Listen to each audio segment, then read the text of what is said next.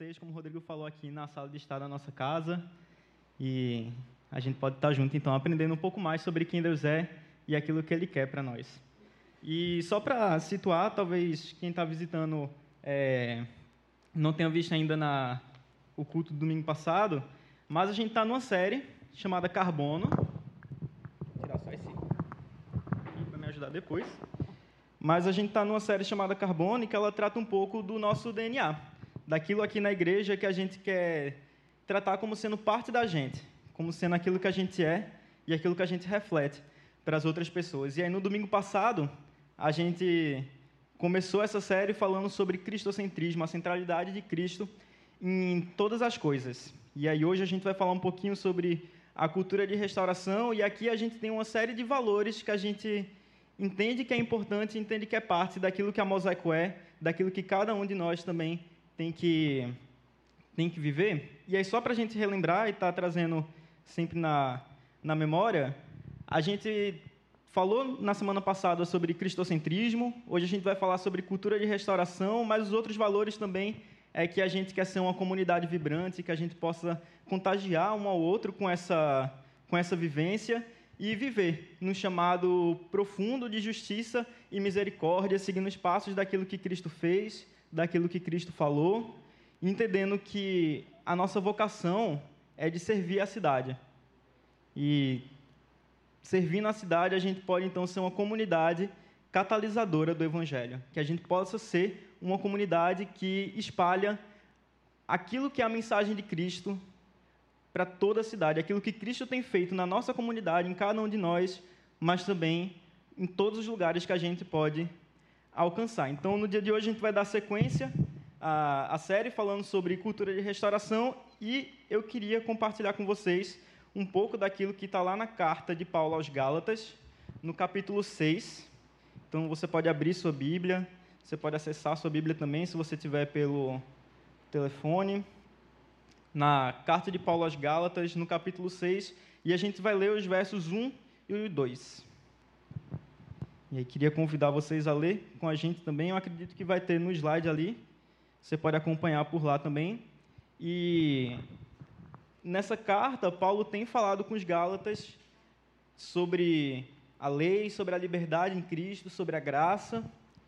E o verso 6, então, se encaminhando para o final, ele começa a aconselhar os irmãos depois de tratar daquilo que é a graça, daquilo que é o Evangelho do Senhor Jesus, ele começa a aconselhar os irmãos no cuidado mútuo.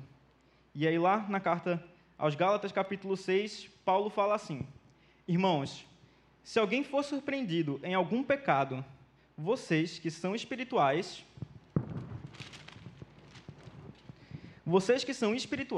deverão restaurá-lo com mansidão. E cuide-se, porém, cada um, para que também não seja tentado.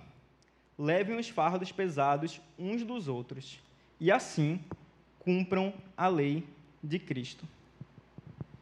Vamos orar nesse momento. Queria convidar você a abaixar sua cabeça, fechar seus olhos, para que a gente possa orar. Deus, eu te agradeço, Pai, te louvo por esse momento que a gente tem junto. Eu te agradeço porque a gente pode estar em comunidade aqui, Pai, aprendendo cada vez mais sobre aquilo que o Senhor quer para as nossas vidas, Pai. Como que a gente pode viver segundo a Tua vontade, entendendo aquilo que o Senhor fez por nós, Pai. Não porque a gente merecia, mas porque o Senhor nos amou, Pai, de grande maneira e nos restaura. Te agradeço por isso, Pai, que cada coração esteja aberto para que a gente possa ouvir aquilo que o Senhor tem para nos falar hoje, para que a gente possa reverberar, Pai, no nosso coração durante toda a semana, aquilo que o Senhor quer nos ensinar. É isso que te peço, em nome de Jesus. Amém. Amém. E aí eu queria falar com vocês sobre 3 pontos importantes, entendendo esse contexto da carta de Paulo aos Gálatas, desses 2 versículos, e gostaria de tratar de 3 pontos com vocês. E o primeiro deles é a importância para se viver uma cultura de restauração, tendo o primeiro passo como reconhecer para a restauração. O primeiro ponto, a gente vai tratar um pouquinho sobre a importância de reconhecer para que a gente possa viver essa cultura de restauração. E reconhecer a nossa natureza, aquilo que a Bíblia fala, que é a nossa natureza, da nossa vivência, aquilo que Deus revela para a gente, quem a gente é. Nesse texto que a gente lê, na carta de Paulo, ele inicia a sua fala, ele inicia os seus conselhos, falando, irmãos, se alguém for surpreendido em algum pecado, isso é um jeito bem educado de Paulo, de alertar que uma hora ou outra, a gente vai ser surpreendido em algum pecado. Nenhum de nós aqui está livre, ninguém aqui é perfeito ainda, e está livre de ser surpreendido de algum pecado, e Paulo está alertando para a gente, irmãos, se alguém for surpreendido em algum pecado. Durante mais da metade da sua carta, praticamente do capítulo 1 até o final do capítulo 5, Paulo está tratando sobre lei, sobre graça, sobre a liberdade que a gente tem em Cristo. E ele está tratando isso com uma comunidade que já foi evangelizada, com uma comunidade que já ouviu o Evangelho, que já recebeu aquele Evangelho, e durante todo o percurso da Carta aos Gálatas, ele está aconselhando. A Carta aos Gálatas é uma carta bem árida de Paulo. Ele está ali falando sobre uma comunidade que recebeu aquele Evangelho, mas que se deixou ouvir por outras doutrinas, deixou entrar outro evangelho que não era o evangelho de Cristo, e ali ele está aconselhando, então, os irmãos que já ouviram. Logo nos versos anteriores, no finalzinho do capítulo 5, Paulo fala sobre os frutos do Espírito. E a gente já tratou aqui na série Sopro, no começo do ano, foi no final do ano passado, e Paulo ele fala sobre o fruto do Espírito. Ele fala que o fruto do Espírito é o amor, a alegria, a paz, a paciência, a amabilidade, bondade, fidelidade, mansidão e domínio próprio. E logo após ele falar o fruto do Espírito, ele inicia esse conselho. Irmãos, se alguém for surpreendido em algum pecado. E a Bíblia ela é muito clara que todos nós, embora a gente esteja nessa vivência de experimentar o fruto do Espírito, de viver aquilo que é o fruto do Espírito, nós estamos suscetíveis a falhas, a erros, a pecados. A Bíblia é muito clara quando ela fala que todos nós, sem exceção, somos pecadores. E muitas vezes a gente tenta se convencer do contrário disso. E aí o Marco Telles, que é um conhecido nosso também aqui, é um músico, e uma das suas músicas, ele trata exatamente desse ponto. E aí, um dos versos muito bonitos, ele fala que, mesmo sendo pecador, cada dia eu me convenço que eu não sou tão ruim assim e eu mereço o bem para mim. Mas a Bíblia ela é muito, muito clara quando ela fala que todos nós pecamos e todos nós estamos afastados da glória de Deus. E essa ilusão que a gente cria na nossa cabeça, esses espantalhos que a gente cria na nossa cabeça para falar que a gente talvez não seja tão ruim assim, que às vezes a gente merece algum bem, a gente tem um merecimento de alguma coisa, e Paulo aqui, ele fala justamente na direção oposta, ele fala que todos nós pecamos, que a gente está suscetível a cair em pecado, mesmo depois de ser convertido, mesmo depois da gente entender aquilo que Cristo fez na nossa vida e aceitar, a gente ainda está suscetível a erros e a falhas. Mas ele aconselha a comunidade, quando se encontra nesse momento, o que ela deve fazer. E a nossa igreja possui, durante a semana, um grupo que chama Celebrando a Restauração, que é um grupo de passos onde a gente trabalha, cada encontro, aquilo que Deus tem tratado na nossa vida. E talvez seja o exemplo de grupo aqui da igreja que está mais especificamente preocupado com esse ponto da restauração, que é o CR, e a cada encontro a gente trata daquilo que a gente tem sido surpreendido, daquilo que a gente tem entendido como sendo um defeito de caráter, daquilo que tem sido os nossos pecados, que muitas vezes a gente tem dificuldade de lidar sozinho, e a gente vai falar sobre isso mais para frente, sobre a importância da comunidade. E nesse grupo, a gente é desafiado cada dia a experimentar uma vivência na restauração. E dentro desse grupo a gente tem 12 passos, que a gente vai entendendo quais são esses passos, e a gente vai entendendo na Bíblia onde é que a Bíblia ensina esses passos que a gente tem que tomar. E o primeiro deles é chamado do passo da impotência. E nesse passo a gente é levado a pensar a respeito daquilo que tem sido obstáculo na nossa vida, daquilo que tem sido um pecado que impede que a gente tenha uma comunhão próxima com Deus, com os nossos irmãos, e a gente é desafiado a nomear aquilo, mas a perceber como a Bíblia relata para a gente que nós somos impotentes diante dessas falhas, diante desses defeitos.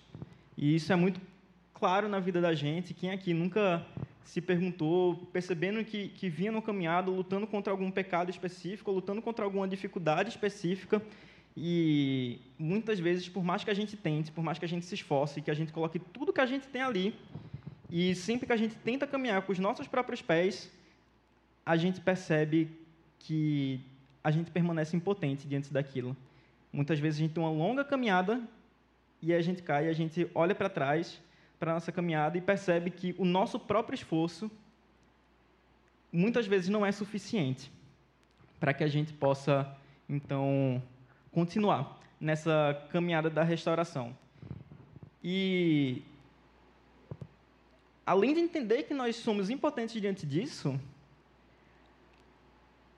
esse passo também nos traz uma esperança de perceber que não é sobre as nossas forças, que não é sobre aquilo que a gente pode fazer, mas é o que Deus faz através da gente, quando a gente se coloca diante dele. E que a gente está nesse processo diário, e uma fala que a gente tem é de que a gente está um dia de cada vez, um momento de cada vez, experimentando dessa liberdade. Que só por hoje a gente está em processo de restauração. E amanhã é um novo dia, e amanhã a gente vai estar também, e cada dia a gente dá esse passo. E aí, para a gente estar relembrando disso todo o tempo, a cada encontro, a gente tem uma apresentação, em que a gente fala o nosso nome, a gente se apresenta e fala sobre os nossos defeitos, e aí a minha é mais ou menos assim. Boa noite, meu nome é Beto, sou filho amado de Deus, sou discípulo de Jesus Cristo, e eu luto contra a ansiedade, contra a preguiça, contra a procrastinação, inseguranças e outros comportamentos autodestrutivos, caminhando um dia de cada vez e experimentando a restauração e a liberdade em Jesus. E a palavra de Deus ela é muito clara, quando ela aponta para a nossa natureza caída, para a nossa natureza pecaminosa. O Paulo vai falar lá em Romanos, no capítulo 2, versículo 23, ele vai falar que todos nós pecamos, estamos afastados da glória de Deus. E ainda nos Romanos ele fala também que o salário desse pecado, aquilo que a gente recebe por ter pecado, aquilo que é o que a gente merece, é a morte. Mas que Deus, gratuitamente, pela sua bondade, pela sua misericórdia, ele nos dá o dom da vida eterna. E o primeiro passo, e o passo, talvez, um daqueles que permite que a gente viva essa restauração, é a gente reconhecer a nossa natureza, a gente reconhecer que não somos perfeitos, que a gente está numa posição diante de um Deus que é perfeito e que a gente está caminhando para se assemelhar cada dia mais àquilo que foi a vida e aquilo que foi a fala de Cristo Jesus, se aperfeiçoando no caráter dele, um dia de cada vez, num processo de restauração, e que apenas ele é capaz de nos restaurar. E o segundo ponto, não basta apenas a gente reconhecer para a restauração, mas a gente também tem que entregar aquilo que a gente tem, entregar aquilo que a gente é. A gente precisa reconhecer a nossa situação e entregar as nossas vidas, as nossas vontades, nas mãos do Senhor Jesus. E ainda no verso 1, Paulo segue aconselhando: cuide-se, porém, cada um, para que não seja tentado. Cuide-se, porém, cada um, para que não seja tentado. E esse cuidado, quando a gente olha para o contexto da carta aos Gálatas, não é o cuidado da gente simplesmente estar atento às situações. Esse é um passo importante também, a gente estar atento e evitar situações que possibilitem que a gente acabe caindo em pecado, mas também é o cuidado de entregar aquilo que a gente é, entregar a nossa vida nas mãos de Deus. E esse passo da entrega, para mim pelo menos, mas eu acredito que seja o passo mais difícil que a gente tem. Porque muitas vezes é fácil a gente reconhecer que a gente é imperfeito. A gente percebe isso muitas vezes quando a gente tenta fazer alguma coisa, até que a gente gosta ou que a gente quer fazer melhor, e a gente se percebe errando, se percebe imperfeito, mas o passo da entrega talvez seja o passo mais difícil. E não difícil por uma complexidade filosófica, uma complexidade intelectual, E a Bíblia ela aponta, na verdade, para o exato oposto disso. Não é uma dificuldade de entender que a gente tem que entregar, mas a dificuldade, de fato, da gente abrir mão do controle. E a Bíblia ela fala o quão simples é obter essa salvação, o quão fácil é obter a salvação que Deus está entregando para a gente na nossa mão. No Grupo M, que eu fiz parte em 2018, o pastor costumava falar que é como se fosse um presente. Quando alguém dá um presente, para a gente receber ele, é muito fácil. É só a gente pegar da mão e abrir e ver o que tem ali. E a gente relembra, como foi falado no domingo passado, que não é sobre nós, porque é tudo sobre Cristo. Cristo está no centro de todas as coisas. E aí, Paulo, na carta dos Romanos, no capítulo 10, lá nos versos 9 e 10, vai explicar para a gente o quão simples e o quão fácil é obter a salvação, é obter o perdão dos nossos pecados. E ele fala assim, se você confessar com a sua boca que Jesus é o Senhor e crer em seu coração que Deus o ressuscitou dentre os mortos, será salvo. Pois com o coração se crê para a justiça, e com a boca se confessa para a salvação.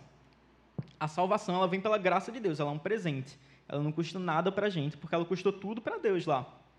E ela vem por meio da fé em Jesus Cristo, naquilo que Ele fez.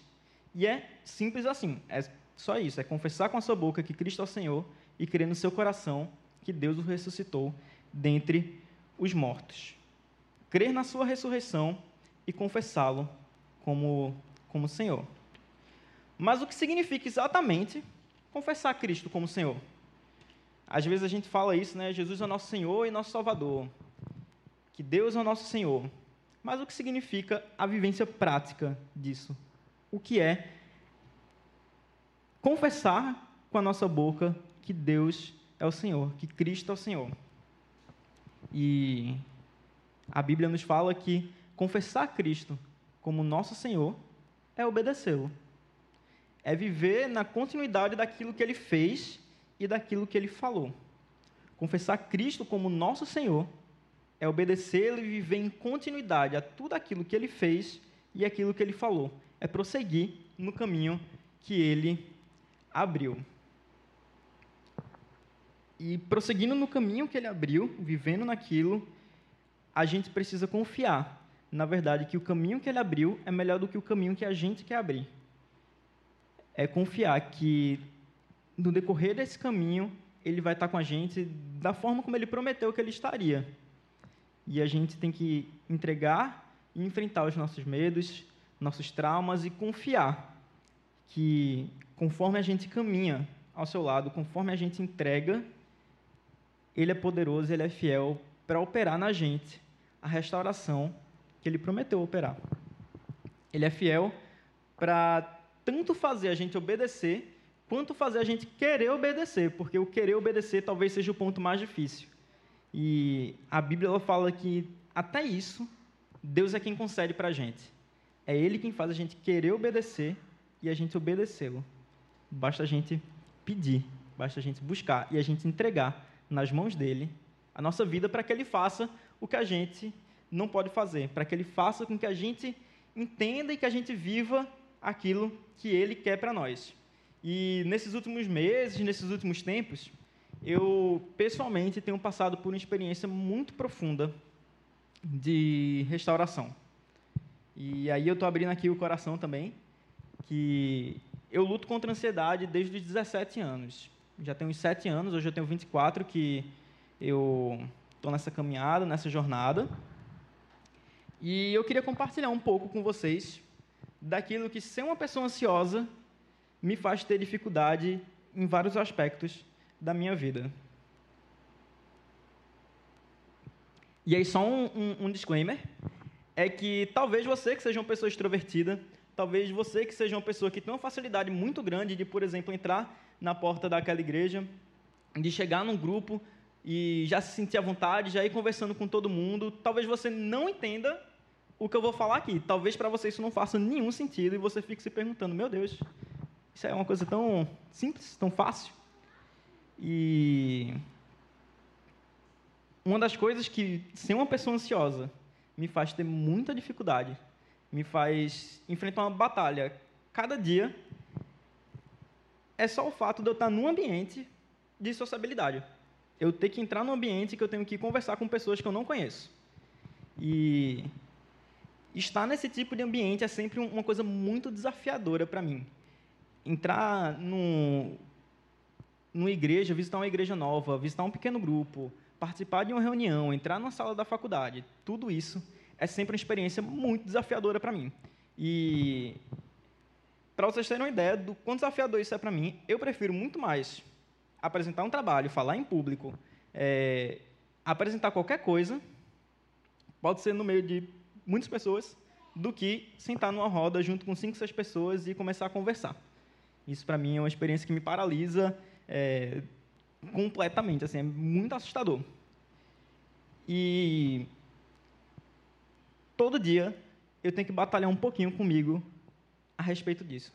Todo dia eu tenho que dar um passo e falar, Beto, não é sobre o que você pode ou o que você tem medo de fazer, mas é entregar e confiar que Jesus está cuidando de todos esses aspectos também. E foi só numa conversa aqui, dentro do CR, dentro do Celebrando a Restauração, colocando um nome no boi e olhando para isso como sendo um defeito, como sendo algo que precisava ser restaurado na minha vida, algo que estava fora do lugar, que estava deslocado e que precisava ser restaurado na minha vida, em conversa com o Rodrigo também, que eu fui percebendo que a consequência disso era muito mais do que eu simplesmente não entrar numa roda de conversa e conversar com alguém, mas que agir dessa maneira e me deixar impedir de fazer as coisas, de conhecer pessoas, de me relacionar com pessoas, de me colocar também enquanto parte da comunidade, na verdade, o que eu queria era viver uma fé sem compromisso. Era entrar pela porta da igreja, era, às vezes, servir na produção, servir na música e ir embora. E não ser notado, não ser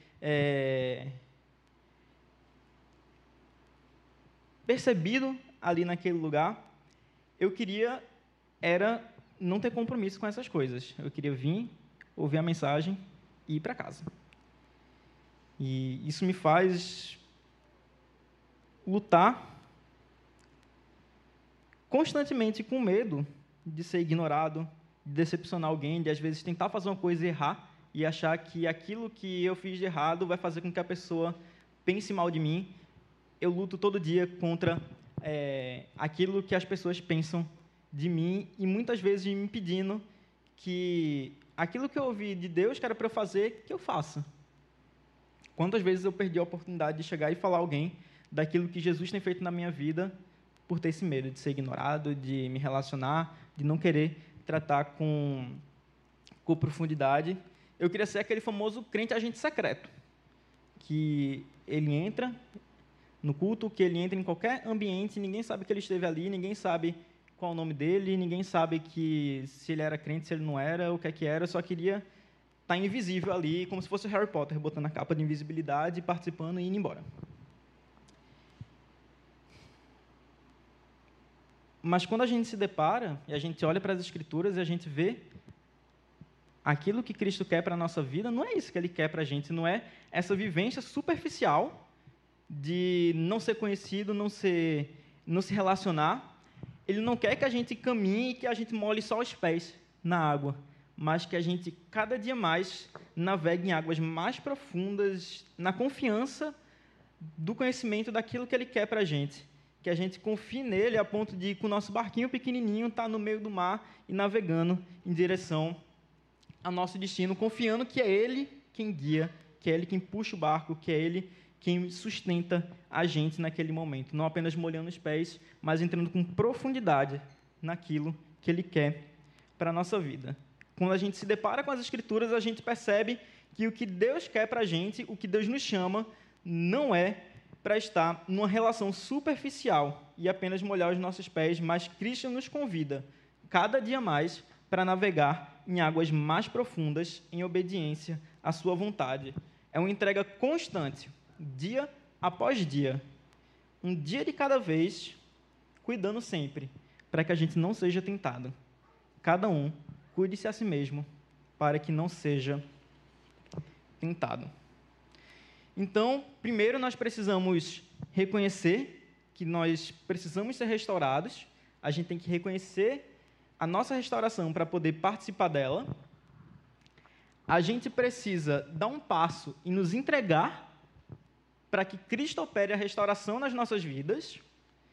E, por fim, o último ponto é que a gente tem que partilhar dessa restauração. A gente precisa reconhecer, entregar e partilhar. Já em parte do verso 1 e principalmente no verso 2, Paulo ele dá um ensinamento que é comunitário. Ele fala para a gente enquanto igreja, enquanto comunidade, enquanto grupo de irmãos aqui reunidos. E ele está tratando do indivíduo, ele começa tratando de cada um que se encontra em pecado, e cada um cuide-se a si mesmo, mas ele também dá um mandamento que é comunitário, ele dá um conselho que fala para todos nós ao mesmo tempo. E aí ele fala assim: levem os fardos pesados uns dos outros, e assim cumpram a lei de Cristo. E a igreja ela tem um papel fundamental em toda essa jornada de restauração. O que Paulo define aqui como cumprir a lei de Cristo, o que ele fala que é carreguem e levem os fardos pesados uns dos outros, e o que ele define como cumprir a lei de Cristo é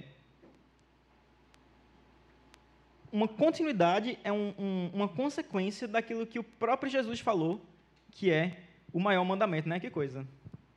Muitas vezes, a gente se depara com uma exigência muito pesada numa caminhada de restauração, e, às vezes, a própria comunidade ela pode se parecer um ambiente hostil, porque coloca muitos fardos em cima da gente. A gente tem que se vestir de uma determinada maneira, a gente tem que falar de um determinado jeito, a gente tem que falar com tal pessoa e não com aquela outra, a gente tem que fazer muitas coisas, e o que Paulo aconselha para a gente é que cada um carregue o fardo um do outro. A gente sabe qual é o nosso fardo, eu sei qual é o meu fardo, eu sei o que é que eu tenho carregado de peso, mas uma experiência que tem me ajudado nessa caminhada de restauração é poder, junto com pessoas, ter o meu fardo pesado carregado, poder ter alguém do meu lado, carregando junto comigo aquilo que é uma dificuldade para mim, poder carregar a dificuldade do outro também, e a gente vai compartilhando, a gente vai juntos, cada um se ajudando, como ele fala no comecinho do versículo 1, que vocês que são espirituais restaurem essa pessoa em mansidão. Nós precisamos ser restaurados, e essa restauração ela é operada através da comunidade, através do partilhar, através do relacionamento, do discipulado, da gente estar junto. A gente sozinho, muitas vezes, fica pesado, é difícil continuar, a gente cai, e a gente levanta, mas quando a gente está junto, é muito mais fácil entender aquilo que Deus quer, e Ele usa as outras pessoas também para nos ajudar a compartilhar. E a lei de Cristo é muito simples. Carreguem o fardo pesado uns dos outros. Isso é um desdobramento daquilo que Jesus ensina como sendo os dois maiores mandamentos. Lá em Mateus 22, os fariseus perguntam para Jesus: quais são os maiores mandamentos da lei? E aí Cristo responde assim: ame ao Senhor, o seu Deus, de todo o seu coração, com toda a sua alma e de todo o seu entendimento. Esse é o primeiro mandamento. E o segundo, semelhante a ele, é ame ao seu próximo como a si mesmo. Destes dois mandamentos dependem toda a lei e os profetas. O que a gente se vê nos 5 primeiros livros da Bíblia, que são conhecidos como os livros da lei, é resumido em 2 por Cristo. Ame a Deus acima de todas as coisas e ame ao próximo como a si mesmo. Disso depende toda a lei e os profetas. E uma igreja que ela não compreende o papel dela como sendo uma comunidade que vive essa cultura de restauração, que propicia esse ambiente de restauração daquilo que Deus quer restaurar na vida de cada um, através da comunidade, através da palavra, ela pode se tornar muitas vezes um ambiente hostil à vulnerabilidade. Ela pode se tornar um ambiente hostil para que uma pessoa que muitas vezes tem uma dificuldade de se relacionar, ou que ela tem algum pecado específico, e a gente tem muito facilmente, quando a gente entra em redes sociais, na mídia, etc., a gente percebe que existem pecados que são tratados com uma dureza, enquanto outros são, muitas vezes, colocados para baixo do tapete. E uma comunidade que ela não entende esse papel, ela acaba sendo um ambiente hostil para que a gente possa confessar nossos pecados, para que a gente possa se expor, que a gente possa se abrir com alguém e que a gente possa, então, ser restaurado, se permitir ser restaurado dentro dessa comunidade. Muitas vezes, para mim, por exemplo, que sou uma pessoa introvertida, uma comunidade que não é aberta a isso faz a gente ficar encolhido, faz a gente não conseguir abrir para o próximo aquilo que está no nosso coração. E aqui na Mosaico, quando a gente diz que busca viver uma cultura de restauração, aquilo que faz parte do nosso DNA, de quem a gente, cada dia,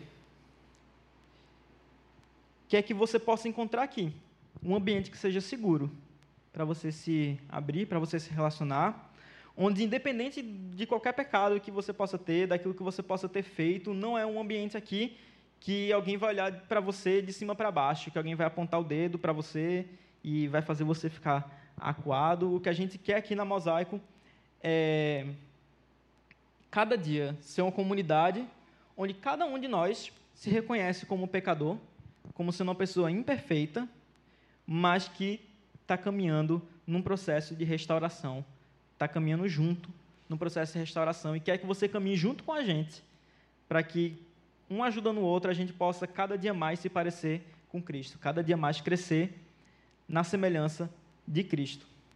E entregar nas mãos dele aquilo que são as nossas próprias áreas de luta. A gente quer, cada dia, ser uma comunidade que carrega os fardos pesados uns dos outros e que, assim, a gente possa cumprir a lei de Cristo. E essa minha experiência, como sendo uma pessoa ansiosa, como tendo ansiedade social, a gente pode entender como sendo o paradigma do introvertido. Uma pessoa que as principais características são querer se manter superficial, ter uma vontade de não ser visto, de não ter compromisso com outras pessoas. Muitas vezes a gente tem compromisso com o serviço, mas a gente não quer ter compromisso de relacionamento com ninguém. E do outro lado da moeda, a gente pode encontrar, por exemplo, o paradigma do extrovertido, de uma pessoa que muitas vezes vem e quer rapidamente ser notada, quer estar em foco.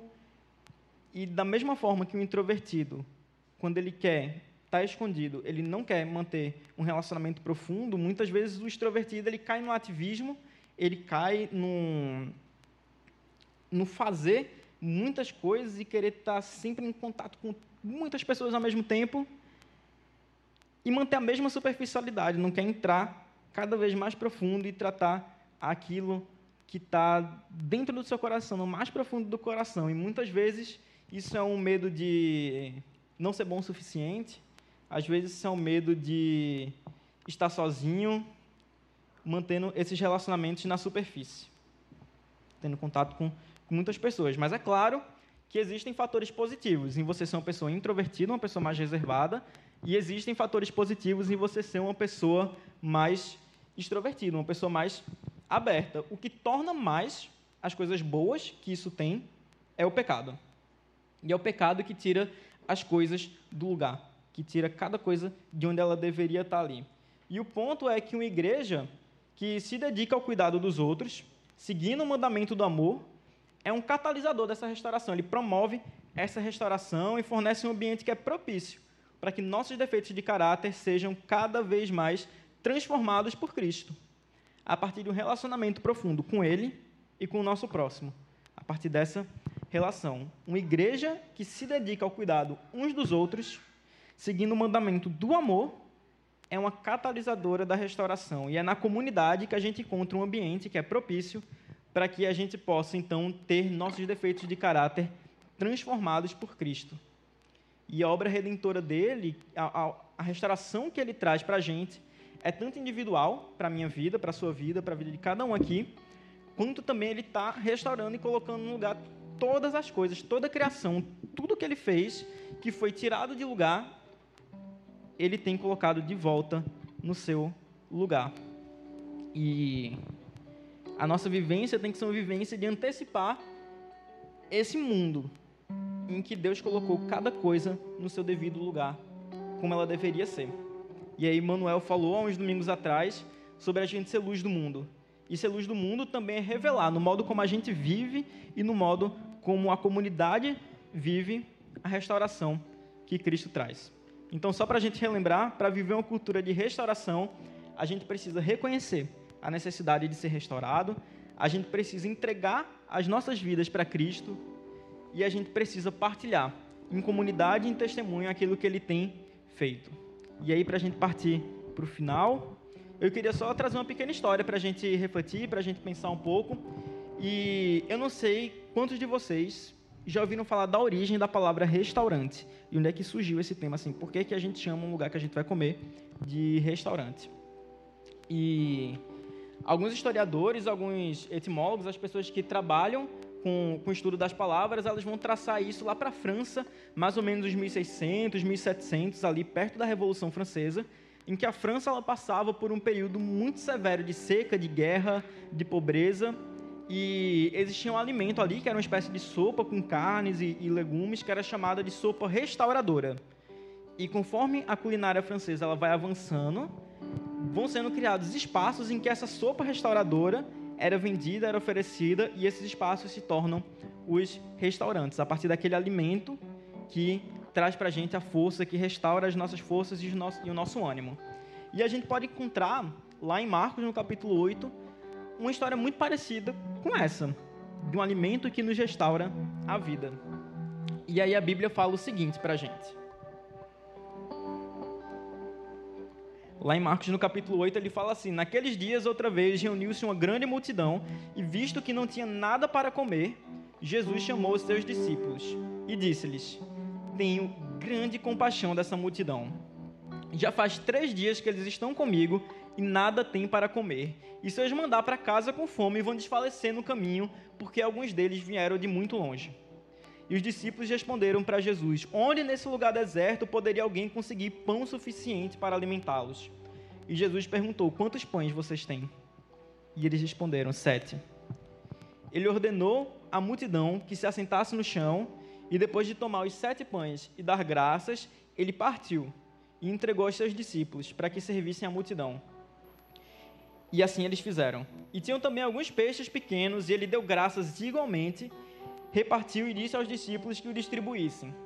E o povo comeu até se fartar. O povo comeu até se fartar.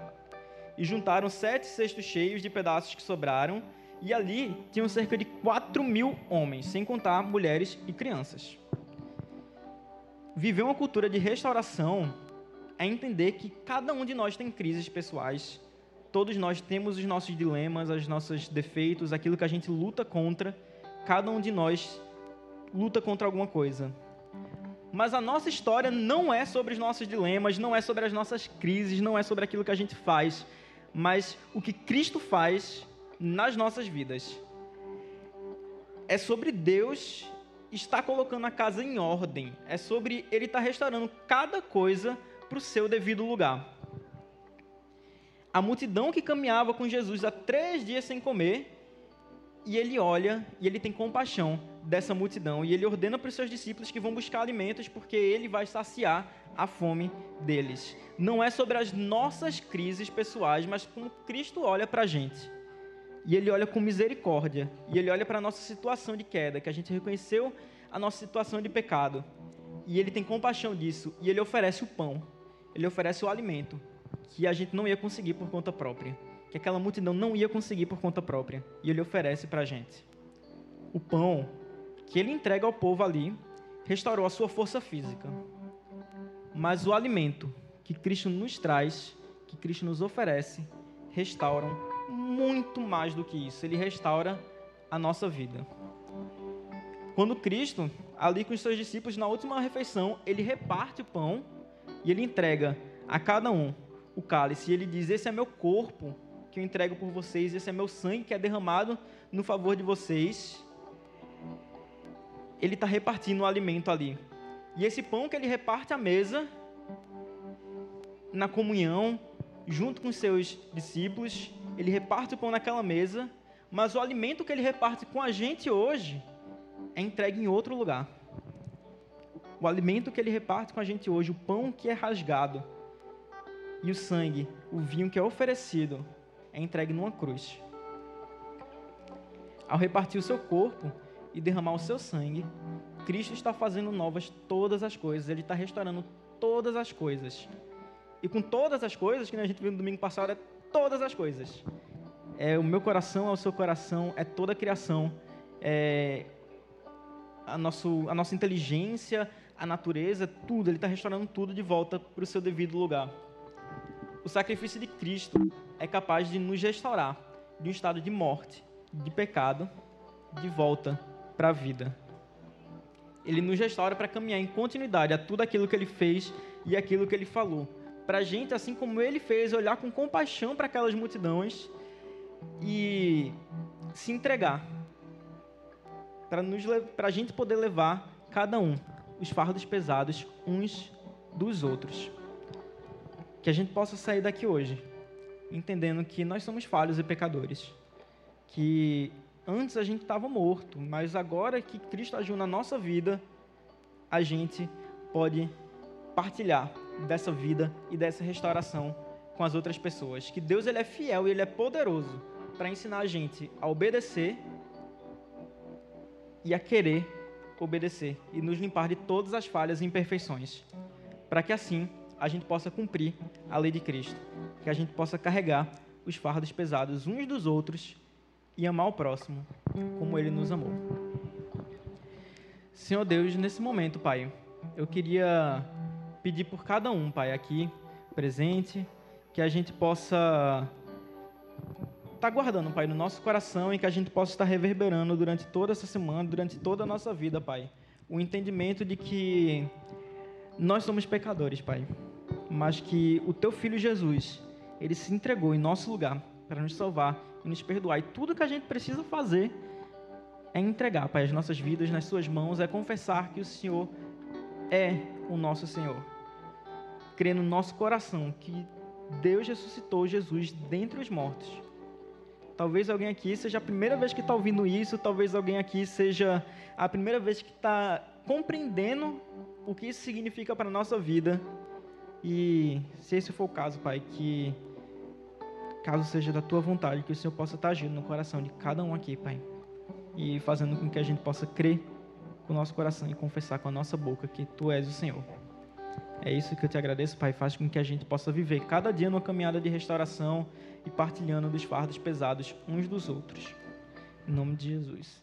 Amém.